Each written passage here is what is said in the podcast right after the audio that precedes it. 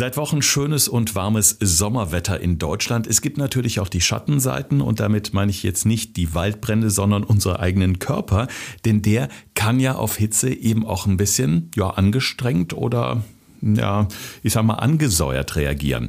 Dicke Beine oder dicke Füße als Beispiel. Ein Problem, das vor allem viele Frauen kennen. Und Alex, wir sind eigentlich recht spontan auf dieses Thema gekommen heute, denn du hast mir erzählt, in deiner Funktion als Personal Trainer hast du in den letzten Tagen immer mal wieder genau dazu Nachfragen bekommen. Ja, Thorsten, absolut. Es kamen immer mal mehr Kundinnen auf mich zu, die gesagt haben, Alex, ich habe so schwere Beine. Gewichtstechnisch habe ich auch das Gefühl, dass ich gerade so ein Kilo mehr auf der Waage habe und das kann ja nicht sein, dass ich gerade zugenommen habe. Und gerade dieses Thema Wassereinlagerung beschäftigt da wirklich ganz viele. Deshalb finde ich es ganz wichtig, dass wir dem mal genau auf den Grund gehen. Gesund gefragt. Fünf Tipps für deine Gesundheit mit TV-Reporter Thorsten Slegers und Personal Trainer Alexander Nikolai. Damit ganz herzlich willkommen zu einer neuen Folge in Kooperation mit dem Klinikum Niederrhein das wir euch schon ganz bald hier im Podcast auch ein bisschen genauer vorstellen wollen, denn Alex und ich sind demnächst zu Gast in den verschiedenen Kliniken und Krankenhäusern, schauen uns da mal ein bisschen um, treffen uns wiederum zu Interviews mit den Ärztinnen und Ärzten aus den verschiedensten Fachbereichen, denn wir möchten natürlich das, was wir hier besprechen, in der einen oder anderen Folge noch ein bisschen medizinisch vertiefen. Dazu gibt's dann natürlich auch ein paar schicke Fotos, damit ihr auch mal seht, mit wem es zu tun habt oder mit welchen Expertinnen und Experten wir es hier bei der Podcast-Produktion zu tun haben vom Klinikum. Ja, ein äh, Thema, das nicht besser passen könnte in diese doch recht heißen Sommertage. Wir freuen uns natürlich alle, dass wir so eine schöne Wetterperiode genießen können im Moment. Aber man muss eben auch ein bisschen aufpassen, Alex. Das heißt nicht nur eincremen und vor den Sonnenbrand schützen oder eben auch viel trinken, sondern eben auch so ein bisschen auf die Beine und Füße gucken. Denn die können ja unter Umständen ganz schön anschwellen. Und man sagt immer, das sind Wassereinlagerungen. Ist es wirklich Wasser? Ja, in der Form ist das wirklich Wasser. Das heißt, die sogenannten Ödeme können halt wirklich auftreten und ein Ödem entsteht halt einfach nur, wenn sich Flüssigkeit im Gewebe sammelt, einfach nur um diesen Begriff mal so ein bisschen einfacher darzustellen eigentlich ist es nicht immer nur Wasser. Das heißt, es können natürlich auch andere Flüssigkeiten sein, wie Blutplasma, wie Lymphflüssigkeit. Aber auch die bestehen zu über 90 Prozent aus Wasser. Also am Ende des Tages ganz einfach runtergebrochen. Es ist eine Form von Wasserverschiebung innerhalb des Körpers, die diese Ödeme verursachen und die dann dem einen oder anderen eventuell mehr oder weniger zu schaffen machen. Was mir gar nicht so bewusst war, dass es ja schon Millionen Menschen gibt in Deutschland, die eben mit dieser Problematik zu tun haben. Und meistens sind es die Frauen, die betroffen sind. Warum? Warum haben wir Männer da weniger Probleme? Ja, einmal gibt es halt bei Frauen natürlich diese relativ stark ausgeprägten hormonellen Schwankungen. Also im klassischen Menstruationszyklus hast du ja ein monatliches Auf und Ab. Nicht nur der Gefühle, sondern halt auch in der dementsprechenden Wasserveränderung oder Verschiebung innerhalb des Körpers.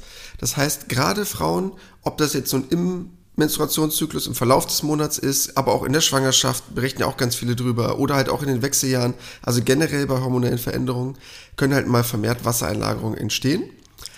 Dazu kommt natürlich auch noch on top, dass Frauen einen anderen Körperfettanteil als Männer haben. Das heißt, das verändert auch noch mal ein bisschen die Wahrscheinlichkeit, mehr Wasser im Körper einzulagern. Und Frauen haben ja auch ein etwas anderes Bindegewebe. Das heißt, Frauen haben ja eher so ein lamellenartiges Bindegewebe und Männer eher eine Art von Netz artigen Bindegewebe. Und auch das sorgt natürlich nochmal dafür, dass das eventuell verstärkter oder mehr nach außen auch im rein optischen Sinne auftritt. Mhm. Aber auf jeden Fall ein Problem, das natürlich verstärkt äh, im Sommer oder an heißen Tagen auftritt. Ähm, aber ist es immer nur dieses warme Wetter, was schuld dran ist? Oder ja, kann das unter Umständen auch vielleicht äh, zu wenig Bewegung sein. Denn ich meine, wenn ich lange am Schreibtisch sitze und ich stehe auf, dann merkt man ja auch schon mal so, boah, also irgendwie fühlen sich die Beine und die Füße total schwer an. Dann muss ich so ein bisschen mit den Zehen mal hin und her krampfen und die Füße bewegen. Kann das auch eine Ursache sein? Ja, grundsätzlich schon. Natürlich ist Hitze ein sehr großer Faktor, der zur Einlagerung führen kann. Gerade in Beinen bzw. Füßen. Also das heißt, bei hohen Temperaturen, ganz einfach erklärt, erweitern sich halt die Blutgefäße, um die Wärme abzuleiten. Und das sorgt halt für einen erhöhten Flüssigkeitsaustritt aus den Gefäßen außenrum und so entsteht quasi eine Form von ja, Wassereinlagerung, Ödembildung, wie auch immer wir es nennen wollen. Mhm.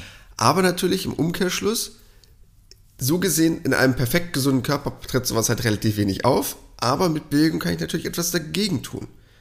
Weil zu wenig Bewegung halt ein Grund sein kann, weshalb diese Muskelpumpe, durch die halt Muskelbewegung den Blutfluss in den Venen unterstützt, vielleicht nicht ausreichend aktiviert wird. Das heißt, es kann natürlich zu einer verminderten Rückführung des Blutes zum Herzen kommen und Flüssigkeit kann dann quasi, ich sag's mal banal, im Gewebe verbleiben. Und so hast du halt dann auch nochmal zusätzlich durch die verminderte Bewegung, weil du diese Muskelpumpaktivität nicht anregst, eventuell auch nochmal eine, ja, eher eine Möglichkeit, schneller Wasser einzulagern oder eventuell mehr Wasser einzulagern. Wir müssen natürlich auch über das Thema Ernährung reden. Ich habe nämlich in Vorbereitung auf unseren heutigen Podcast einen äh, recht spannenden Artikel zum Thema gelesen. Und da hieß es, dass man gerade bei hochsommerlichen Temperaturen auf Speisen verzichten sollte, die viel Salz enthalten, sprich auch generell einfach weniger mit Salz würzen sollte und ja, die bösen Fertiggerichte möglichst auf ein Minimum reduziert. Was hat das denn für einen Einfluss auf geschwollene Beine und Füße? Ja, definitiv. Ein ganz wichtiges Thema, weil Fertiggerichte natürlich einen sehr hohen Salzgehalt haben. Einmal natürlich zur Geschmacksverbesserung, weil Salz halt ein super Geschmacksverbesserer ist in dem Moment, aber halt auch in einer gewissen Form zur Konservierung. Und das ist ein riesengroßes Problem, weil wir hatten ja schon häufig über das Thema Salz gesprochen. Jetzt nicht bezogen auf das Thema Wassereinlagerung, aber allgemein für unsere Gesundheit. Und wenn dich noch daran erinnerst, Thorsten, oder auch unsere lieben Zuhörer, grobe Richtung. Ich sag mal so 5 Gramm am Tag ist gar kein Problem. Aktuell liegen wir Deutschen aber bei 9 bis 12 Gramm am Tag. Also ungefähr das Doppelte von dem, was wir eigentlich wirklich benötigen für gesunde Körperfunktionen. Und das ist leider das große Problem, weil dadurch Salz sehr viel Wasser im Körper bindet und dadurch halt das Ganze entstehen kann. Einmal halt, wie gesagt, in den Fertiggerichten, aber auch sonst nochmal dadurch, dass wir zusätzlich vielleicht Salz in Gerichten verwenden, wo wir dann nochmal nachwürzen wollen. Deshalb hast du absolut recht, umso geringer der Salzgehalt, natürlich braucht man seine 3, 4, 5 Gramm. Das heißt nicht auf Null gehen, was eigentlich auch kaum geht, je nachdem, was man gerade dem Körper zuführt. Aber halt Fertiggerichte oder ähnliche Geschichten sind natürlich dafür, ja, sagen wir es mal so, der Punkt, der wahrscheinlich sehr viel mehr Salz in den Körper treibt, als wir durch die normale Ernährung aufnehmen würden. Und äh, was kannst du uns noch so mit auf den Weg geben, also für unseren Speiseplan? Also wie kann ich jetzt alleine durch die Ernährung einfach so ein bisschen vorbeugen, dass das nicht passiert? Also neben dem Salz, was wir gerade eben schon erwähnt hatten, ganz wichtig auch zum Beispiel das Thema Zucker. Wir Deutschen essen halt wirklich viel zu viel Zucker und Zucker sorgt halt auch nochmal dafür, Wasser im Körper zu speichern. Deshalb darauf sollten wir auf jeden Fall achten und jegliche andere Form von Fertiggerichten natürlich auch zu vermeiden. Auch ein ganz wichtiger Punkt. Durch all die Formen von Konservierungsstoffen, Zusatzstoffen ist halt auch nochmal ein wichtiger Aspekt, was so Wasserbindungskapazitäten im Körper angeht. Und noch ein zusätzlicher Aspekt, wenn man jetzt sagen möchte, was kann ich aktiv mit der Ernährung dagegen tun? Obst essen. Obst, Gemüse. Beide super wichtig, enthalten auch viel Wasser, aber worum es mir dabei geht, wenn ich Natrium was ja der Bestandteil des Salzes ist, aus dem Körper raushaben will, habe ich einen Gegenspieler und das ist Kalium. Und Kalium habe ich halt zum Beispiel ganz viel in Obst und Gemüse. Deshalb quasi als Gegenspieler haue ich Kalium rein, kann ich damit automatisch Natrium aus dem Körper sozusagen verdrängen. Deshalb wäre das noch so ein kleiner Tipp, um das ein bisschen zusätzlich ausgleichen zu können. Okay, Botschaft angekommen. Es gibt ja verschiedene Phasen im Leben, wo man einfach anfälliger ist für bestimmte Problemchen. Einige kennen sowohl Frauen als auch Männer. Also Thema Hormonschwankungen hast du gerade schon angesprochen oder sogar Hormonstörungen. Aber ähm, wie groß ist denn die Gefahr etwa bei einer Schwangerschaft oder in den Wechseljahren bei den Frauen, dass man eben gerade für diese Problematik des Wassers in den Beinen und Füßen anfälliger ist? Ja, generell eine hormonelle Verschiebung, also jetzt Beispiel Thema Schwangerschaft, wäre jetzt ja der Östrogenspiegel, der sich dementsprechend nach oben verändert, also steigt. Und das sorgt natürlich auch wiederum letztendlich für eine vermehrte Wassereinlagerung. Und in Wechseljahren nimmt zum Beispiel die Produktion bestimmter Hormone wie Östrogen, Progesteron ab. Das kann halt ebenfalls zu Veränderungen im Wasserhaushalt führen. Das heißt, diese, es gibt noch so eine gewisse, nennen wir es mal, individuelle genetische Disposition, wie das Ganze aussieht. Das kann von Person zu Person, aber dabei halt dann von Frau zu Frau dementsprechend verschieden sein. Aber jegliche Form von hormoneller Schwankung, die relativ extrem ist, jetzt nicht nur der monatliche Zyklus, wo das auch schon viele Frauen beschreiben, sondern halt die Schwangerschaft, die ja, Phase, wo sich der Körper umstellt bei einer Frau, auch gerade was in Bezug dann das Ende davon angeht. Das heißt, wenn das Ganze abnimmt aufgrund der Wechseljahre, ist natürlich zwei große Veränderungen im Körper oder Schwangerschaft, was häufiger vorkommen mag die dann sehr, sehr stark den Wasserhaushalt auch verändern können, wo ganz viele Frauen sagen, oh mein Gott, was passiert denn da? Ich wiege auf einmal 5, 6 Kilo mehr. Ich habe nicht unbedingt so viel wesentlich mehr gegessen. Das können dann wirklich schon krasse Wassereinlagerungen auch mal nach sich ziehen. Mhm.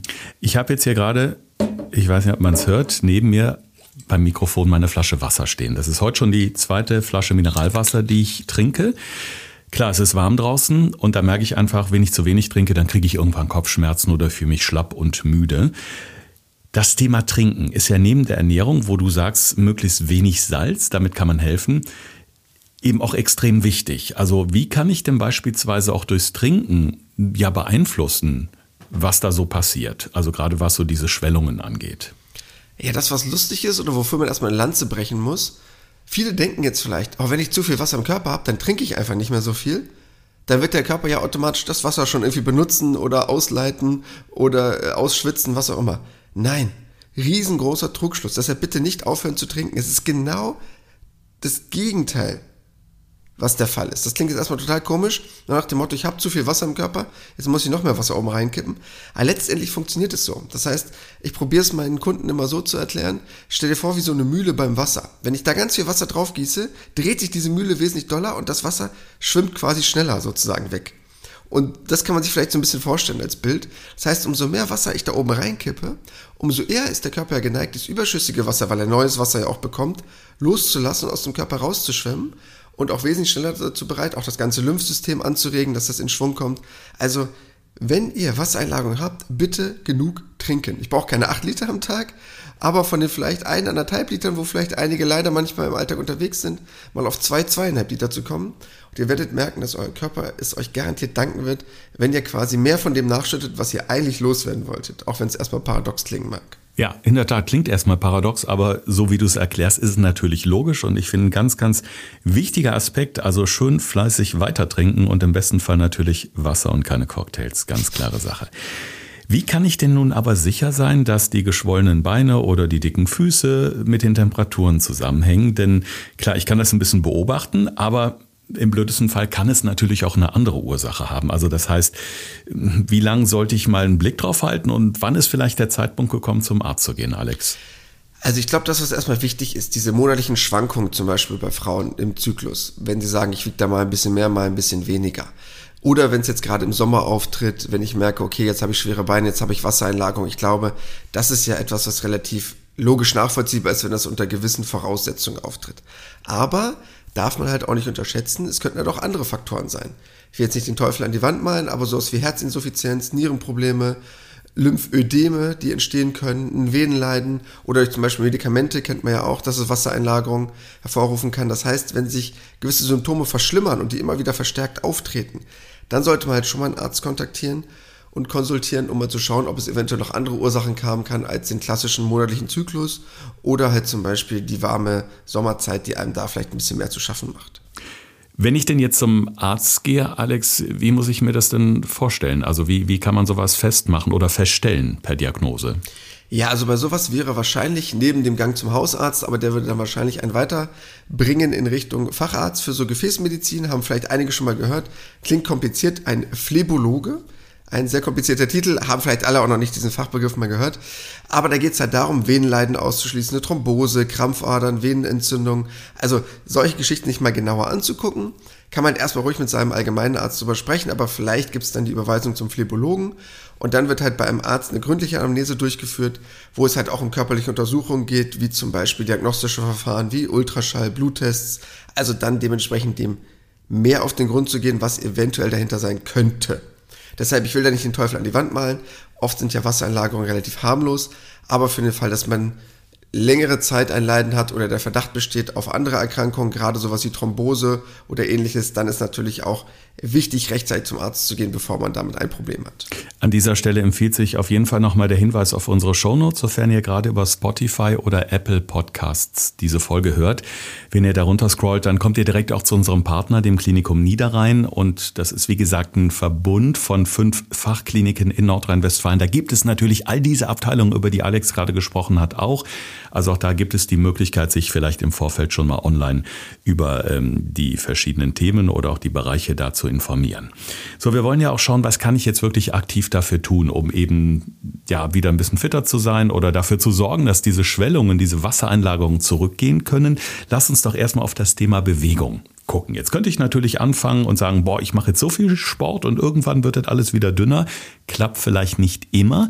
Was wäre denn so die richtige Dosierung für den Sport und welchen Sport am besten, um das zu unterstützen, dass es zurückgeht? Also am besten erstmal auf jeden Fall Sport. Das klingt jetzt erstmal ganz banal, aber jede Form von körperlicher Aktivität sorgt dafür, den Blutfluss zu verbessern und Wassereinlagerung auch wirklich zu reduzieren, weil einfach diese Muskelpumpaktivität ganz entscheidend ist, quasi wie ich es vorhin gesagt habe, die Wassermühle in Gang zu bringen oder in Gang zu halten.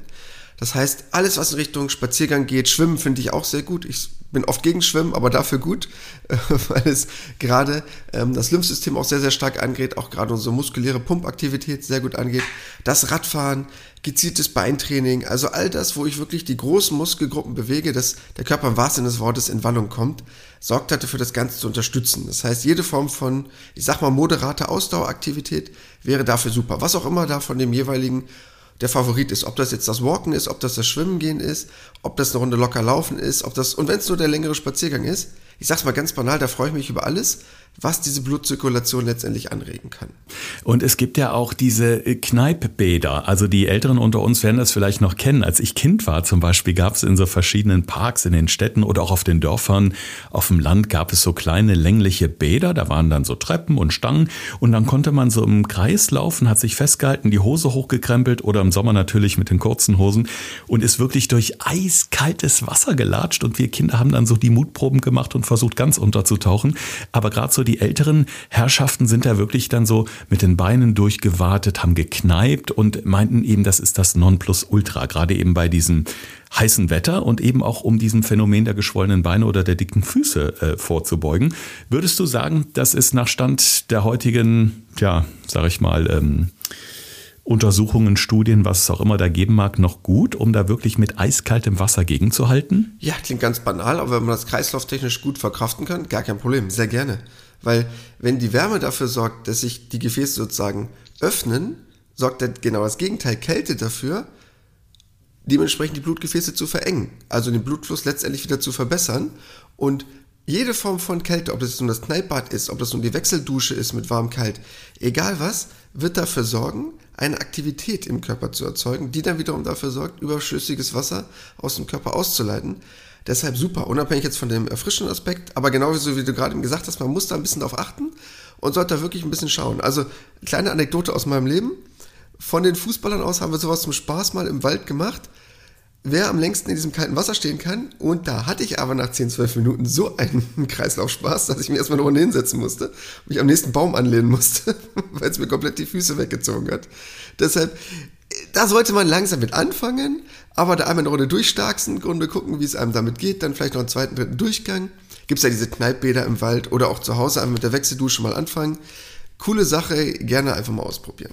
Ja, es gibt ja gerade jetzt auch so diese kleinen Planschbecken, die man für die Kinder hat. Einfach eiskaltes Wasser rein. Es können sich die Zehennägel aufrollen, aber wenn es hilft, die Schwellung wieder zu lindern, umso besser. Ähm, ein Punkt, der mir noch so äh, auf der Seele brennt oder unter den Nägeln brennt, sagt man, glaube ich, wenn es richtig heißt, äh, ist ja jetzt auch egal. Ihr wisst, was ich meine. Was bringen Massagen, Alex? Also kann ich irgendwie oder macht es überhaupt Sinn, mit Massagen dagegen äh, was zu tun? Oder sollte man das besser lassen, weil es vielleicht unter Umständen noch schlimmer wird? Nö, Massagen generell gut. Man sollte halt darauf achten, logischerweise, dass man jetzt medizinische Sachen ausgeschlossen hat. Also eine Thrombose, eine Entzündung in den Venen, ähm, krasse Krampfadern, das klingt jetzt alles gemein, was ich sage, aber es ist so, da würde ich jetzt nicht drauf rummassieren, logischerweise. Aber in einem gesunden Körper, mit dem ich kein Problem habe, der nur halt ein paar Wassereinlagungen hat, sind Massagen sehr, sehr gut, weil sie halt den Lymphfluss verbessern und halt gerade diese Flüssigkeitsansammlung im Gewebe reduzieren kann. Wenn ich natürlich super da im Thema bin, generell jede Massage hilft da schon mal, aber es gibt natürlich auch spezielle Massagetechniken, also extra Lymphdrainagen, die vielleicht einige kennen, um diesen Lymphfluss zu aktivieren. Das ist natürlich perfekt. Das können natürlich nur geschultes Personal, aber sich ab und zu mal so eine Lymphdrainage zu gönnen, finde ich dafür ist sehr, sehr gut ist ja theoretisch nichts anderes als auch passive andere Methoden, die man kennt. Also es gibt ja auch sowas wie zum Beispiel Kompressionsstrümpfe oder ähnliches. Also es gibt ja auch noch passive andere Maßnahmen, die ich machen kann. Was viele vielleicht ja auch kennen, einfach nur die Beine hochzulagern. Also es gibt viele Sachen, die ich auch noch passiv machen kann, unabhängig von der körperlichen Aktivität. Die Redewendung heißt übrigens auf den Nägeln brennen oder man kann auch sagen unter den Nägeln brennen, um so diesen kleinen Ausflug äh, in die Redewendung der deutschen Sprache abzuschließen und bedeutet, wenn etwas sehr dringlich ist. So, sehr dringlich sind jetzt auf jeden Fall unsere fünf Tipps für deine Gesundheit und da fassen wir nochmal die wichtigsten Punkte aus dieser Folge zusammen. Thorsten fragt, Alexander antwortet. In diesem Podcast erfährst du alles über Ernährung und Fitness. Einfach erklärt und mit konkreten Tipps für deinen Alltag. Ja, Tipp Nummer eins und der passt erstmal perfekt zu der Jahreszeit, Obst. Obst bzw. Obst und Gemüse perfekt, weil sie viel Kalium enthalten und Kalium ein Gegenspieler vom Natrium ist und so kann ich meinen Körper quasi noch unterstützen, wenn ich vielleicht mal zu viel Salz in meinem Körper habe, das aus dem Körper besser auszuleiten. Punkt Nummer zwei, und da sind wir nämlich schon beim Salz, was ich gerade eben erwähnt habe. 5 Gramm am Tag reichen dem Körper vollkommen aus. Deshalb probiert Fertiggerichte und ähnliches zu vermeiden, weil dort oft, Beispiel einer Fertigpizza, schon mal locker 6, 7, 8 Gramm Salz drin sind, also mehr als überhaupt der ganze Tagesbedarf sein sollte. Deshalb möglichst darauf achten, nicht zu viel Salz im Körper zuzuführen, weil das noch mehr Wasser im Körper bindet. Punkt Nummer drei, Ganz banal, aber trinken, trinken, trinken. Will ich Wasser loswerden, muss ich Wasser trinken. Klingt komisch, klingt komplett bescheuert, aber so funktioniert der Körper. Ich muss ihn quasi anregen in seiner Funktion, dass er keine Angst hat, das Wasser behalten zu müssen, sondern weiß, dass es entspannt wieder loswerden kann. Punkt Nummer vier in meiner Passion als Personal Trainer Bewegung. Und das Coole ist, egal was, alles hilft. Das heißt, ob ich jetzt nun Spaziergänge mache, ob ich nun schwimmen gehe, ob ich jetzt nun locker joggen gehe, egal was, alles hilft dem Körper durch die Muskelpumpaktivität, den Körper zu unterstützen, Wassereinlagerung schneller wieder loszuwerden. Und letzter Punkt, auch passive Anwendungen. Also ob das jetzt nun die Wechselduschen sind oder eine Runde das Kneippbad, also durch warm-kalt in Kombination zu arbeiten, Kompressionsstrümpfe, Beine hochlegen. Also es gibt auch noch viele passive Methoden, die ich zusätzlich anwenden kann, um das Ganze noch zu unterstützen neben der körperlichen Aktivität. Deshalb setzt euch damit gerne mal auseinander. Also den Tipp Beine hochlegen, den nehme ich jetzt sehr gerne an bei dem schönen Wetter. Ich werde mich jetzt in ein schattiges Eckchen in den Garten verkriechen. Ja, und äh, mich ein wenig entspannen, aber nicht ohne nochmal äh, euch den kleinen Rat auf den Weg mitzugeben. Ähm, abonniert doch diesen Podcast, falls ihr es nicht schon getan habt, dann verpasst ihr nämlich auch keine neue Folge mehr. Wir erscheinen ja immer samstags mit einer neuen Folge. Wir freuen uns auch sehr, wenn ihr uns weiterempfehlt, unsere Folgen, unsere Sendung. Und es gibt bei Apple Podcasts die Möglichkeit, den Podcast zu bewerten. Und das wäre ganz großartig, wenn ihr da mal reinschaut und uns vielleicht die fünf Sternchen gibt, wenn ihr sagt, also das, was Alex und Thorsten uns da jede Woche so mit auf den Weg geben, das gefällt uns und das bringt uns was für unseren Alltag. Das hilft uns wiederum im Ranking der Gesundheitspodcasts weiter nach oben zu steigen. Und das ist ja auf jeden Fall auch schön. In diesem Sinne, habt ein schönes Wochenende und wir beide sind nächste Woche wieder für euch da. Das war Gesund gefragt. Der Expertentalk mit Thorsten Slegers und Alexander Nikolai. Wenn es dir gefallen hat, abonniere gerne unseren Podcast und verpasse keine neue Folge mehr.